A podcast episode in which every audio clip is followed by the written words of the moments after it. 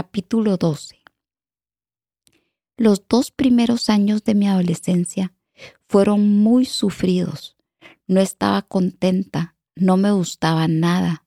Desapareció todo lo que hasta entonces me había hecho feliz y segura. Sentía que todos me fallaban. Empecé a llevarme mal con mi mamá y me alejé de mis amigas. Me sentía muy sola en la nueva casa. Estaba demasiado lejos de la zona donde había crecido, segura y feliz. Además, varias de mis amigas se habían cambiado de colegio, así que ahí también me sentí sola.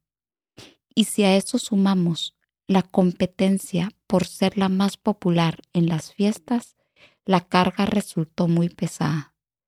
Además de los cambios sociales, las expectativas artísticas y académicas aumentaron y por si fuera poco, mi abuela, que para ese entonces ya vivía con nosotros, rechazaba los límites de su nuevo núcleo familiar y nos invadía con sus comentarios y rebeldías.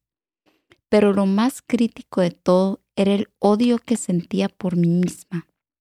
Dejé de identificarme con mis cualidades y empecé a enfocarme en mis defectos. Nada me satisfacía, ni las clases, ni la danza. Por primera vez en mi vida perdí una materia y dejé de sobresalir en el ballet.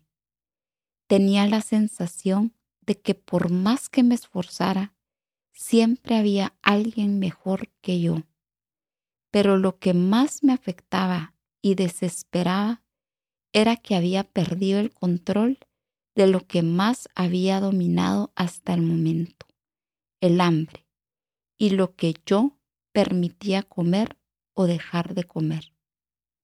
Como sucede normalmente, el desarrollo modificó mi apetito, pasaba hambre y no quería ceder al hecho de engordar un poco, como les estaba sucediendo a mis compañeras de clase.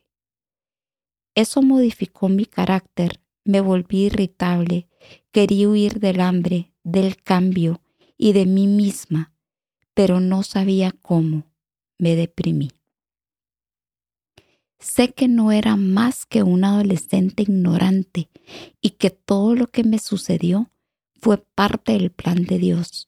Él sabía que yo tenía que recorrer ese camino para comprender que mi vida no tenía que estar basada en lo extremo, en lo vacío, en lo finito, en mis logros y en ser aceptada.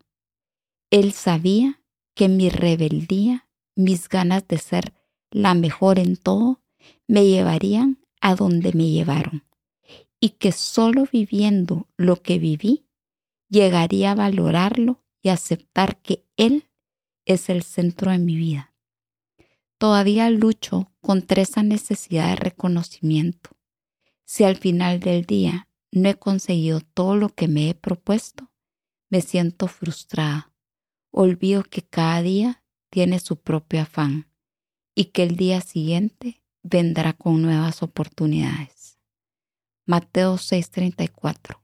Así que no os angustiéis por el día de mañana, porque el día de mañana traerá su propia preocupación. Basta cada día su propio mal. Creo que nunca voy a comprender la razón de mi desconsuelo, de mi pérdida y desolación. Solo sé que en ese momento mi vida y yo Pensaba que no valía nada, que no tenía nada. Hoy que tengo más de lo que había anhelado, me siento plena y dichosa y sé que eso es gracias al amor de Dios. Filipenses 3, 7 y 8. Pero cuántas cosas eran para mi ganancia, las he estimado como pérdida por amor de Cristo. Y ciertamente aún Estimo todas las cosas como pérdida por la excelencia del conocimiento de Cristo Jesús, mi Señor, por amor del cual lo he perdido todo y lo tengo por basura para ganar a Cristo. El último trimestre de ese año, mi vida tuvo una leve mejoría.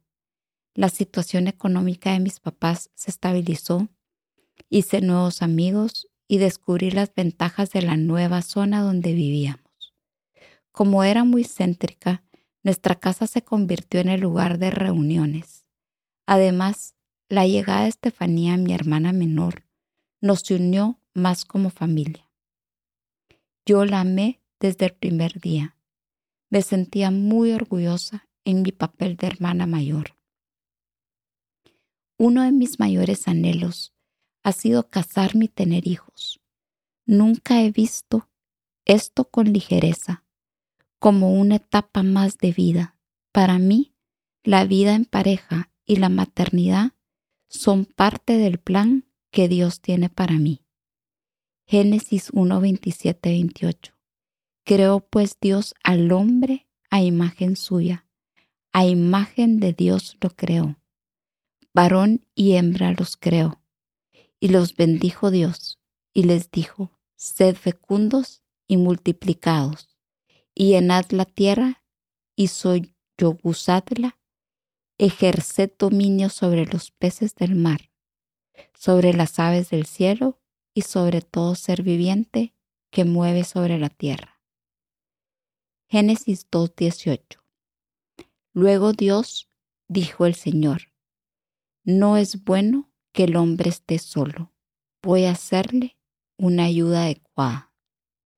Para que el propósito de mi vida sea completo, sé que debo correr esta carrera, dando lo mejor de mí, prepararme para cumplir el primer milagro, y esto no lo lograré si no tengo equilibrio si no soy la mujer que Dios quiere que sea. El equilibrio no debe ser solo físico, también mental y espiritual. Tengo que prepararme para compartir mi vida con alguien de la misma forma que pretendo que este alguien comparta su vida conmigo, para finalmente llegar a la cúspide de todo, procrear hijos, fruto del amor perfecto y educarlos para que amen y respeten a Dios.